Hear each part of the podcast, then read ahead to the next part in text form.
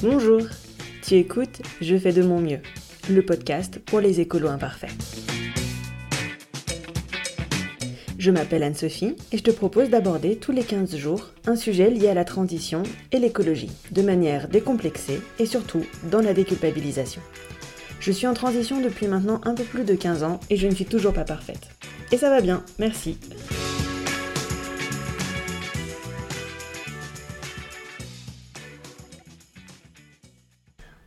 Bonjour, j'espère que tu vas bien. Bienvenue dans ce nouvel épisode de Je fais de mon mieux, le podcast des écolos imparfaits. Avant de commencer l'épisode, je voulais faire deux trois petits retours. Le premier, c'est par rapport à l'épisode précédent. Je te parlais de l'upcycling avec mon invité. J'ai eu des retours super intéressants parce que en gros, les gens me disaient "Bah écoute, c'est pas un sujet qui me parlait, c'est pas un sujet vers lequel je râlais naturellement, mais ça m'a vraiment plu de découvrir un autre monde." C'est exactement pour ça que je voulais faire ce podcast.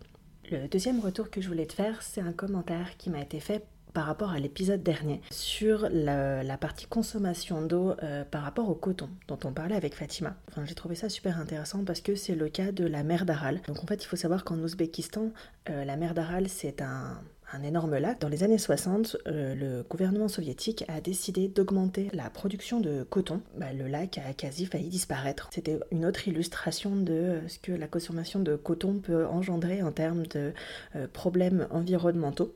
Je trouvais que c'était un super bon exemple euh, parce que tout simplement une des causes en fait hein, de, la faillite disparition de la, la mer d'Aral, c'est ça, le, niveau de, ce lac a baissé de 20 à 60 cm par an à partir des années 60. Il a failli disparaître. Heureusement, aujourd'hui, des mesures ont été prises et euh, il est en train de commencer à se refaire. Et voilà, je trouvais ça super intéressant de, t'en parler, euh, tout comme j'ai apprécié euh, d'avoir ce retour euh, de la part euh, d'un de mes auditeurs fidèles. La troisième chose que je voulais aborder avec toi, c'est que le 8 mars, c'est la journée internationale du droit des femmes. Comme euh, la cause écologique, ça me tient à cœur, mais la cause des femmes, ça me tient autant à cœur, j'ai décidé que les épisodes 5, 6 et 7 du podcast seraient un peu plus orientés dans le sens du droit des femmes. Alors bien sûr, il s'adresse à tout le monde, aux femmes et aux hommes, mais voilà, j'avais envie de mettre l'accent un peu de ce côté-là, puisque la transition écologique touche aussi la vie des femmes et ça a aussi un impact sur elles.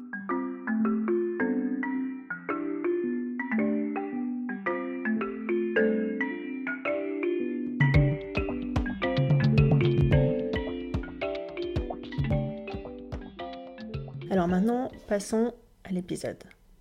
Donc je te disais, bienvenue dans cet épisode 5. Aujourd'hui, je vais te parler de la charge morale et de la charge mentale. C'est un sujet que j'ai déjà abordé dans l'épisode sur le tout faire soi-même et que j'avais dit que j'allais développer et c'est ce que je vais faire et ce que, je vais essayer aujourd'hui. Je risque d'avoir des propos qui attribueraient à tel genre ou à tel autre tel ou tel comportement. J'aimerais que ça ne soit pas le cas et je n'ai envie de blesser absolument personne. Néanmoins, la notion de charge mentale et de charge morale est très lié à la question du genre. Si tu ne corresponds pas à ces stéréotypes genrés, eh ben tant mieux. Peut-être que des fois j'utiliserai pas les bons mots et je m'en excuse par avance.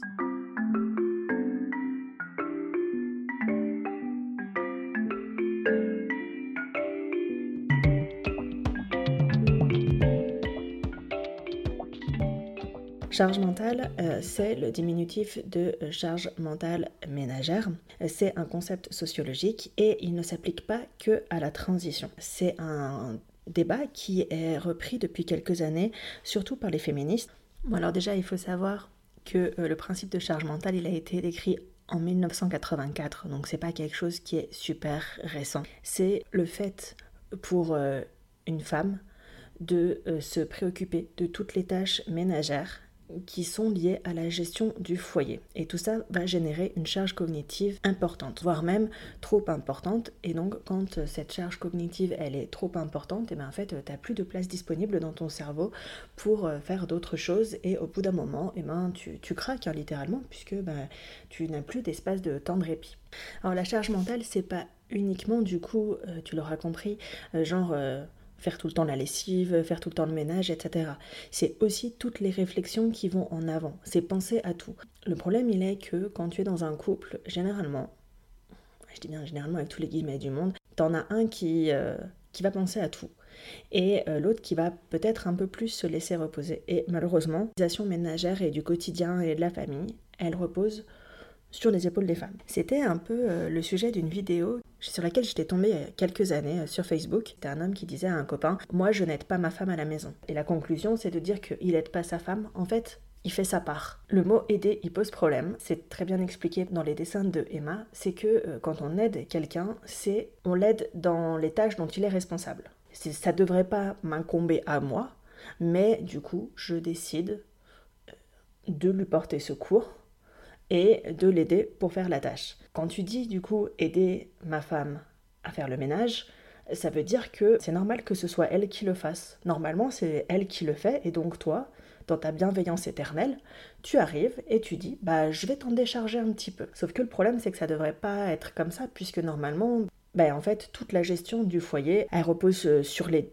personnes qui vivent dedans et donc du coup tu devrais pas avoir à aider l'autre, mais tu devrais juste faire ce qui te revient de droit, tout simplement. Ça ne devrait pas reposer sur les épaules d'une seule personne. Quand je dis tu, on est bien d'accord, c'est pas toi en tant que personne, hein. c'est une façon de parler. Bien entendu, je ne te vise pas personnellement. Du coup, cette vidéo, elle m'avait vraiment super interpellée parce que c'est la première fois que je me suis rendu compte que le mot aider, en fait, on se rend pas compte de ce que ça signifie pour de vrai. Enfin, je veux dire, on le répète, moi je l'ai répété un nombre incalculable de fois à ma mère et j'ai pris conscience à ce moment-là de la portée du mot et de dire que ça, en fait, je me déchargeais sur elle. Et pourquoi ça serait à elle de réfléchir plus qu'à moi de qu'est-ce qu'il y a à faire dans la maison. Et en tant qu'adulte, euh, maintenant, je me rends compte que c'est hyper euh, lourd à porter. Comme si, en fait, elle devait, elle, euh, savoir en permanence tout ce qu'il y avait à faire, qu'elle avait, c'était normal qu'elle ait dans son cerveau une liste de toutes les tâches à faire euh, et, moi, je viendrais, euh, hop, euh, en prendre une au fur et à mesure. Alors qu'en fait, je, suis un être autonome et responsable. Et donc, du coup, je vois bien ce qu'il y a à faire. Pour parler de la charge mentale, on a beaucoup de,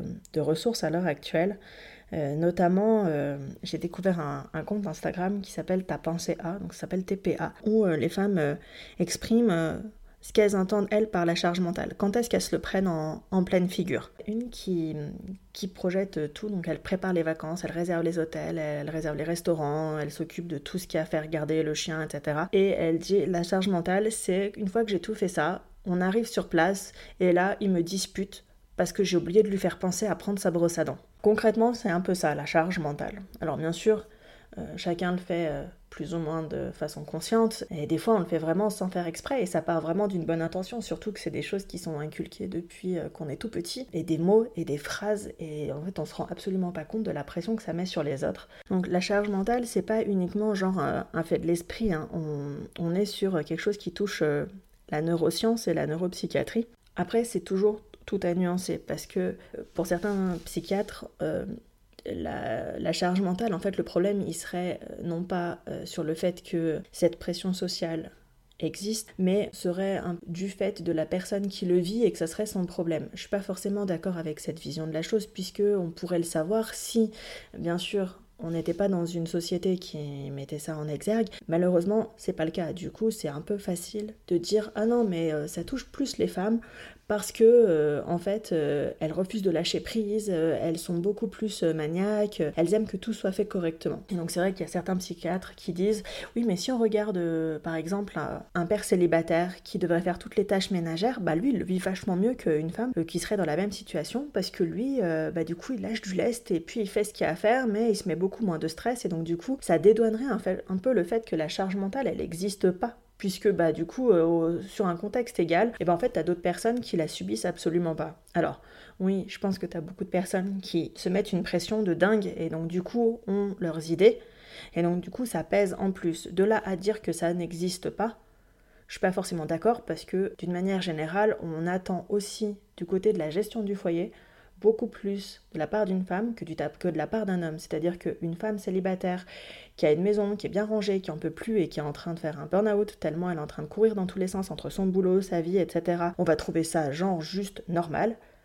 Alors que je pense que si un homme il fait exactement la même chose, à lui on va lui dire bah, bravo mec, euh, t'assures, euh, parce qu'il sort des cadres. Alors qu'en fait ils ont exactement la même chose à faire. On voit bien qu'il y a un peu une pression sociale par rapport à ça, qui est absolument pas juste au final, puisqu'on parle de deux êtres humains qui vivent une situation qui est quand même assez similaire. Dans les suggestions pour alléger ce problème de charge mentale, le psychiatre considère que la première chose à faire en fait, c'est que quand on est en détresse, c'est d'en parler avec son partenaire. Et ça, personne peut être contre cette idée puisque à un moment, euh, c'est ça, la communication euh, dans un couple, euh, voilà. Alors bien sûr, la charge mentale, on en parle plutôt dans un couple que quand on est tout seul parce que quand on est tout seul, ben, on est responsable de soi-même. Donc en fait, question, elle se pose pas. On doit faire les tâches et puis on s'accommode bien avec ce qu'on a à faire. Voilà. Par contre, quand on est deux, le problème il est que généralement, t'en as un qui va prendre plutôt telle et telle partie et puis l'autre qui va prendre telle et telle autre. Ou des fois, il y a déséquilibre qui se fait dans la gestion des tâches euh, au quotidien. La première chose à faire, en fait, c'est peut-être tout simplement d'en discuter calmement et non pas en se hurlant dessus, parce que la télépathie, ça n'existe pas. Et c'est vrai que quand on est en couple, des fois, on pense pas forcément que l'autre, il est en train, genre, de bouillonner à l'intérieur parce qu'il y a un truc qui lui va pas, genre, il a vu des chaussettes qui traînent et il en peut plus parce que ça fait la vingtième fois depuis le début du mois. Et, euh, l'autre, d'un coup, bam, il se prend une tornade dans la gueule alors qu'il n'avait rien demandé et qu'il avait euh, surtout même pas conscience qu'il y avait un problème, quoi. La deuxième chose, en fait, c'est que du, pour faire diminuer cette charge mentale, c'est de veiller à ce que les tâches, elles soient euh, un peu plus euh, mieux réparti. La vie est faite de compromis, euh, quand tu vis en couple encore plus. Troisième chose euh, qui t'explique sur la prévention de la charge mentale, et là je trouve que c'est quand même assez à nuancer comme propos parce qu'ils disent de relativiser les conséquences si une tâche elle est mal faite ou pas faite comme on aimerait faire. Et là, on revient un peu sur l'idée de genre, la personne qui subirait la charge mentale, en fait, ça serait sa faute et c'est un truc qu'elle s'infligerait à elle-même en dehors de toute considération sociale et sociétale. Mais ça passe quand même par une juste répartition au début et par le fait qu'il ne doit pas y avoir un cerveau qui est monopolisé pour tout le monde et qui devrait tout savoir et avoir une science omnisciente de tout ce qu'il y a à gérer dans une maison parce qu'en fait c'est pas vrai, c'est un truc que tu apprends au fur et à mesure. C'est un peu facile de dire ah mais oui mais moi je savais pas mais t'as l'habitude. Mais ouais mais en fait première fois que j'ai géré mon appartement euh, je savais pas tout ça non plus. Enfin je savais pas qu'il fallait faire ceci ou cela, j'apprends au fur et à mesure, j'intègre et c'est dans mon cerveau quoi. Se dédouaner en disant ah mais oui mais moi je savais pas, bah des fois c'est quand même un petit peu facile la seule solution que moi j'ai trouvée, c'est on a un tableau avec les différentes tâches à faire pour éviter qu'il n'y ait qu'une seule personne qui a pensé à tout. Quand euh, on a du temps et qu'on se dit bah maintenant on fait du ménage, et ben on prend une des tâches qui est sur la liste et, euh, on bannit un peu le mot je peux t'aider parce que euh, parce que je peux t'aider ça renvoie à la notion de responsabilité. Alors bien sûr je peux aider l'autre dans une tâche quand il a décidé de se l'attribuer et que du coup on a envie de lui filer un coup de main voilà, mais c'est différent de dire euh, bon bah tiens maintenant qu'est-ce que je peux faire euh, pour gérer la maison quoi? Chacun vit dans cette maison de façon autonome. Je voulais rappeler aussi que je ne pointe du doigt personne. Peut-être que dans ton couple il n'y a pas de problème, enfin dans ton foyer peut-être qu'il n'y a absolument pas de problème de charge mentale ou autre, peut-être qu'il y en a. En tout cas, j'espère juste qu'avec cet épisode, tu te poseras juste sincèrement la question, ou peut-être que tu en parleras euh, bah, ton conjoint, ta conjointe, ton partenaire en fait hein, de, vie. Et euh, juste que tu te remettras en, question et que tu demanderas si tout est ok. Et si l'autre, il le vit de la même façon ou pas pour essayer de trouver une solution. C'est la seule chose. Voilà, je, je dis pas que. Peut-être peut que euh, chez toi tout se passe bien et. Euh, et souvent on dit oui, on est désolé pour tous les mecs à qui, euh, à qui on dit ça et qui font leur part, etc. Mais bon, enfin, ça dédouane. C'est pas parce que t'en as quelques-uns qui le font que ça dédouane tous les autres. Et une fois de plus, il y a une généralité de genre, et j'en suis bien désolée, mais malheureusement, dans les fêtes, c'est ce qu'on constate. Si t'as envie de travailler là-dessus, tant mieux. Euh, je pense que ton partenaire ou ta partenaire euh, sera très contente de savoir si la plupart du ménage ne repose pas sur tes épaules et que ça repose plutôt sur l'autre, juste de faire un peu un examen de ce qui se passe.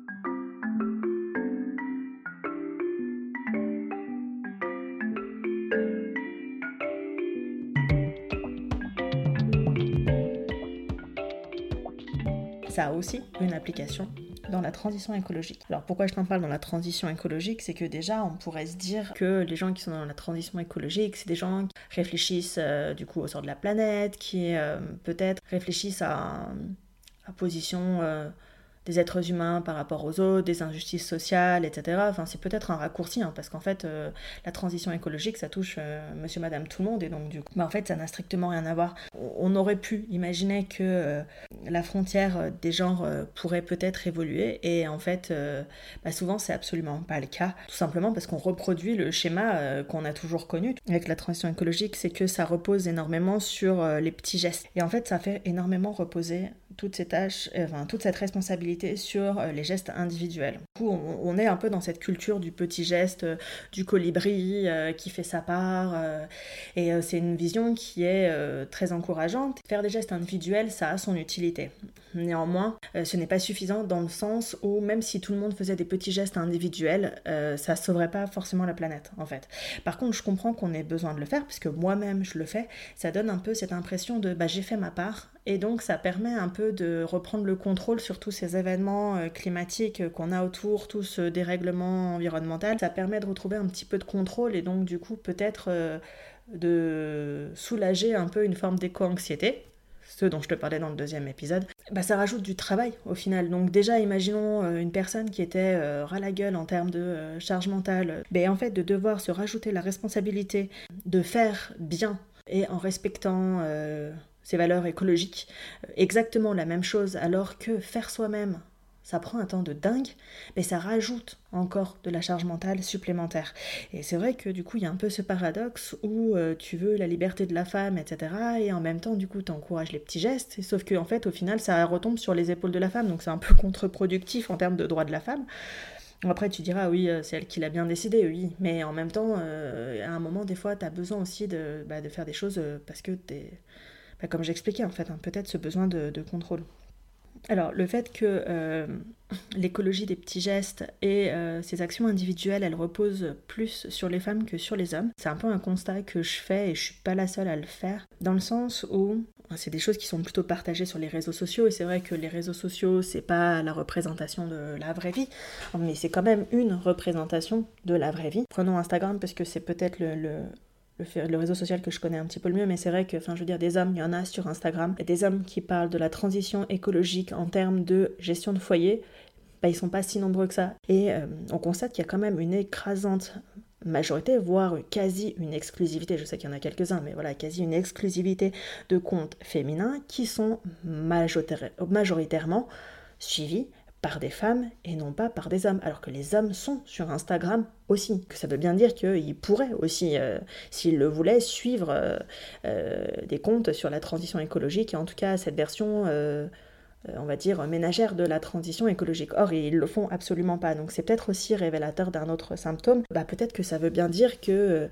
il y a quelque chose qui se passe et que c'est un sujet qui parle peut-être plus aux femmes. Ça pose peut-être aussi question, quoi, puisque ils pourraient s'emparer du sujet, mais au final, ils le font pas. Alors pourquoi? C'est une vraie question. Hein. Enfin, euh, pourquoi ils le font pas? Une autre chose aussi, c'est que euh, j'en parlais il y a pas longtemps avec euh, pareil, une Instagrammeuse qui était dans le milieu de la cuisine, et euh, il y a un peu toujours cette dichotomie de euh, la cuisine des femmes versus la cuisine des hommes. Quoi. Sous-entendu, euh, les femmes, même si maintenant il y a des grands chefs féminins, c'est quand même pas la majorité. Alors j'en parle parce que ben, je, suis chef à domicile, hein. et c'est vrai qu'il y a toujours un peu cette idée où, genre, à partir du moment où ça serait bankable et où tu pourrais gagner de l'argent et où ce serait socialement valorisé, et en fait ça serait plus un truc d'homme, et que en fait la popette à la maison, bah, elle est réservée à madame. Alors je sais qu'il y a des hommes qui cuisinent, hein, mais bon, vous êtes quand même pas la majorité. Et c'est assez intéressant de se dire que c'est un peu le même principe sur la gestion ménagère. Au final, c'est aussi un comportement qu'on retrouve et un lien qu'on retrouve dans, le, dans le domaine la, fin, la charge mentale, en ce moment, euh, elle agite un petit peu euh, du coup les réseaux sociaux, en tout cas les,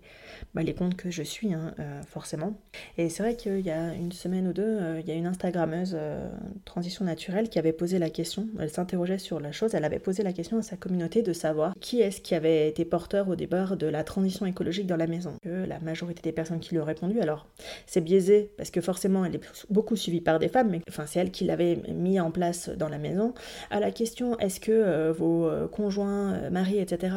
ont pris le pli et font aussi des efforts, la réponse avait été majoritairement, enfin, ils, en font, enfin, ils ont pris le pli et et, voilà, ça veut quand même dire qu'il y a une partie des femmes pour qui, ben, en fait, non, hein, clairement, le conjoint y est opposé. Donc pareil, ça interroge aussi énormément. La troisième question avait été, et est-ce qu'ils seront moteurs de, est-ce que eux aussi sont moteurs dans la transition écologique? En fait, non. Euh, il était ressorti que bah, la personne était ok pour suivre le mouvement, mais clairement, elle serait pas euh, moteur propulseur de la chose. Pareil, ça veut peut-être aussi en dire non, puisque la question c'est de savoir, bah, du coup, euh, pourquoi? Ça reposerait plus sur les femmes, en fait.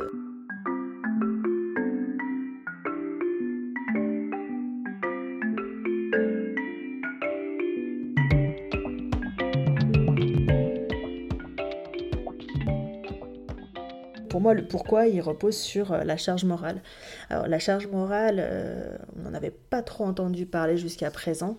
Euh, en tout cas, moi, je l'avais pas vraiment vu passer. Ça a été une vraie découverte en janvier avec la vidéo de Pourquoi pas Colline. C'est les motivations qui, te poussent à, modifier des choses dans tes routines. Euh, et donc, en fait, en l'occurrence, la charge morale, ça serait lié au fait que bah, tu veux faire du bien à la planète, tu veux faire le mieux pour tes enfants, tu veux que ton, ton foyer il soit écolo-responsable, etc. Et donc, du coup... Euh, euh, toutes ces valeurs en fait devraient reposer sur toi et ça deviendrait primordial parce que euh, un peu ce caractère urgent de il faut sauver la planète et il faut que ce soit plus naturel, il faut que ce soit plus sain, un peu le rejet de, de, tout ce qui est chimique et choses comme ça et ça reposerait uniquement sur les épaules d'une seule personne. Ça rejoint euh, le sondage du coup de transition naturelle où elle demandait ok est-ce que monsieur serait propulseur? Mais en fait euh, non, ça veut dire que quelque part il, lui il a pas, il ressent pas cette urgence parce que quand on ressent l'urgence de quelque chose généralement on le fait. Euh, du coup pour en tout cas on prend des actions le faire. Dans ce sondage, euh, les maris ou conjoints étaient prêts à s'occuper de la maison, et c'est tout à leur honneur. Autant euh, le fait de mettre de l'écologie à l'intérieur, si ça les dérange pas, en tout cas, euh, ça les interroge pas plus que ça dans le fait de vouloir aller plus loin, quoi, et d'avoir le moins d'impact possible sur l'environnement. Une des thèses qui explique la notion de la charge morale, en fait, c'est basée sur l'éthique du care. On appelle ça care en anglais, c'est, avec mon super accent anglais, euh, c'est euh, prendre soin de. En français, on appelle ça aussi l'éthique de la sollicitude. C'est une étude qui, du coup, euh, a aussi un impact féministe. Pas parce qu'elle touche le genre, tout simplement. donc c'est un peu féministe malgré elle, ou je sais pas comment dire, mais ça en devient une éthique politique, alors que bah, à la base, ça part d'un constat. Tous les métiers autour de l'aidant, de la relation sociale où on doit prendre soin des autres, euh, un peu cette connexion entre les individus, ça repose majoritairement sur les femmes parce que la société admettrait, ou admet, hein, puisque je suis assez d'accord là-dessus. La société admet que certains comportements doivent être féminins et d'autres seraient plus masculins. Je suis d'accord que ça devrait pas. avoir conscience qu'on vit tous connectés les uns aux autres, euh, c'est quand même assez universel et ça devrait pas être plus féminin que masculin. Enfin, ça ne devrait pas avoir de genre. Malheureusement, en termes d'éducation, euh, il y a un peu euh, une mainmise là-dessus qui fait que voilà, certains comportements voilà, sont considérés comme plus féminins et plus masculins et donc du coup autant les hommes on encouragerait à ce qu'ils euh, aient plutôt un comportement individualiste. Autant euh, les femmes, euh, bah, c'est bien vu quand elles aident, elles prennent soin, etc. C'est pas parce que certaines personnes arrivent à transcender les normes de genre en termes de comportement que ça veut dire que ça n'existe pas. L'éthique du care, en fait, elle est pas mal développée dans le milieu de la santé, tout simplement parce que on a des exemples historiques aussi et que c'est peut-être de là qu'est partie à la base la première réflexion. Hein. En fait, quand j'ai commencé à regarder sur le CARE, tout de suite, le premier exemple qui m'est venu en tête, euh, ben, c'est les religieuses euh, qui étaient des infirmières. Le, médecin, c'est un homme. Par contre, euh, ben, l'infirmière, c'est une femme. C'est un peu toujours le, cliché qu'on a dans la tête, mais en même temps, c'est un peu relatif à la réalité. Il y avait une étude INSEE sur les associations d'aide à domicile qui te disait que 98% des aides à domicile en Aquitaine, Bretagne, Pays de la Loire et Poitou-Charentes, ce sont des femmes. c'est un exemple qui m'a parlé énormément parce qu'à un moment, euh, j'ai travaillé en clinique et on embauchait des, aides-soignants ou des aides-soignantes euh, pour la création d'un nouvel établissement. On recevait euh, des aides-soignants et des infirmières en entretien d'embauche. Et sur la vingtaine d'entretiens d'embauche que moi j'ai fait passer, ben, en fait j'ai eu un seul homme. Et c'est pas des candidatures genre qu'on aurait trié avant ou quoi que ce soit, quoi. C'est que sur l'intégralité, j'ai eu qu'une seule candidature d'homme, alors qu'on avait eu beaucoup plus de candidatures féminines. Donc c'est bien symptomatique de quelque chose aussi. Euh, la fameuse étude INSEE, elle, te disait, elle disait aussi que dans les mêmes régions, il y avait 97% du personnel chargé des enfants dans les crèches et dans les haltes garderies. Bah, c'était des femmes aussi. On voit bien qu'il y a quand même une dominance féminine. En soi, ça poserait pas vraiment de problème si euh, on considérait pas que c'était normal et que ces métiers-là, ils étaient sous-évalués. Parce qu'au final, ils sont aussi importants que les autres. Et il y a un peu cette idée de, qui dérange un peu de dire que ces emplois, en fait, hein, qui sont liés au fait d'aider à l'humain à, faire que tout le monde arrive à cohabiter, à faire que tout le monde se sente le mieux possible, etc., Généralement, c'est un petit peu le, parent pauvre de l'économie. Euh, c'est-à-dire qu'on est sur des, structures où, euh, ben voilà, quand c'est associatif, ça vit grâce aux subventions. Enfin, c'est c'est pas le milieu de la banque, quoi. Enfin, et, le milieu de la banque, il n'est pas réputé pour prendre soin des gens. Par contre, c'est là où il y a de l'argent. Du coup, il y a un peu cette dichotomie entre où est l'argent et en même temps, qu'est-ce qui est vraiment nécessaire? Puisque cette euh, notion de connectivité entre les personnes, que prendre soin de l'autre, que on est tous interdépendants, euh, c'est assez important pour, former une, société. Cette notion de euh, l'éthique de la sollicitude et donc du care, elle explique aussi comme ce sont euh, des comportements qu'on attribue aux femmes et que ce sont euh, les femmes qui sont censées prendre soin les uns des autres et donc du coup elles prennent ça peut-être malgré elles en fait sur leurs épaules parce qu'on leur inculque depuis qu'elles sont tout petites. Une des personnes qui a développé la théorie de l'éthique du, du, care en fait, euh, elle s'appelle Carole Gilligan. Elle avait interviewé une petite fille de 11 ans enfin, elle avait posé des questions et elle les avait confrontées avec la voix de, Jake, en fait, qui était un petit garçon du même âge. Elle avait constaté euh, que respectivement, ils n'avaient pas du tout les mêmes notions en termes d'éthique et de justice et euh, d'éthique de la sollicitude en fait. Ce qui était ressorti, c'est que le jugement moral de Amy, il était beaucoup plus fondé sur l'attention qu'il fallait donner à l'autre et c'était envisagé avec une vision du monde euh, basée plutôt sur les relations humaines et cette interdépendance et non pas sur les individus sont isolés et indépendants. La vision de Jack, elle correspondait plus au code de l'éthique euh, tel qu'on le défendait dans notre société. Ça mettait en exergue que euh, peut-être que euh, les codes de la société, en fait, il n'y en a pas un qui est plus moral que l'autre. C'est juste qu'on a décidé de faire le choix de baser plutôt notre morale sur des choses qui sont plus individuelles et sur les individus isolés plutôt que sur le pensée collectif. Au final, la voix de la petite fille, en tout cas, moi, quand je lis sa façon de voir l'humanité, elle ressemble beaucoup plus à celle que moi j'ai en tête que celle du petit garçon. Ça m'interroge énormément, puisque du coup, je me dis, peut-être on se trompe en fait de, paradigme moral et éthique. Si l'approche du collectif, elle était plus importante, et ben du coup, peut-être que le care serait un peu plus mis en avant et que ce serait euh, socialement ces emplois-là qui la société, qui seraient peut-être beaucoup plus mis en exergue que ceux qui font de l'argent. C'est vrai que être aide à domicile, euh, socialement, c'est pas super reconnu. Être femme de ménage, socialement, c'est pas être super reconnu. Et pourtant, c'est assez vital, quoi, puisque du coup, c'est vraiment des gens qui prennent tout simplement soin des autres. Enfin, cette euh, éthique de la sollicitude, elle n'est pas liée uniquement à un environnement professionnel, mais elle se retrouve et elle fait complètement écho à ce qui se passe au domicile des gens. Ça renvoie à tous ces petits gestes individuels qu'on va vouloir mettre en place. On, ne le fait pas pour la beauté des petits oiseaux, quoi. Enfin, c'est parce qu'on pense que ça va être meilleur, parce qu'on pense que ça va faire un monde meilleur pour ses enfants, parce qu'on pense que c'est mieux pour l'humanité. Voilà, une des visions qui pourrait expliquer tout ça.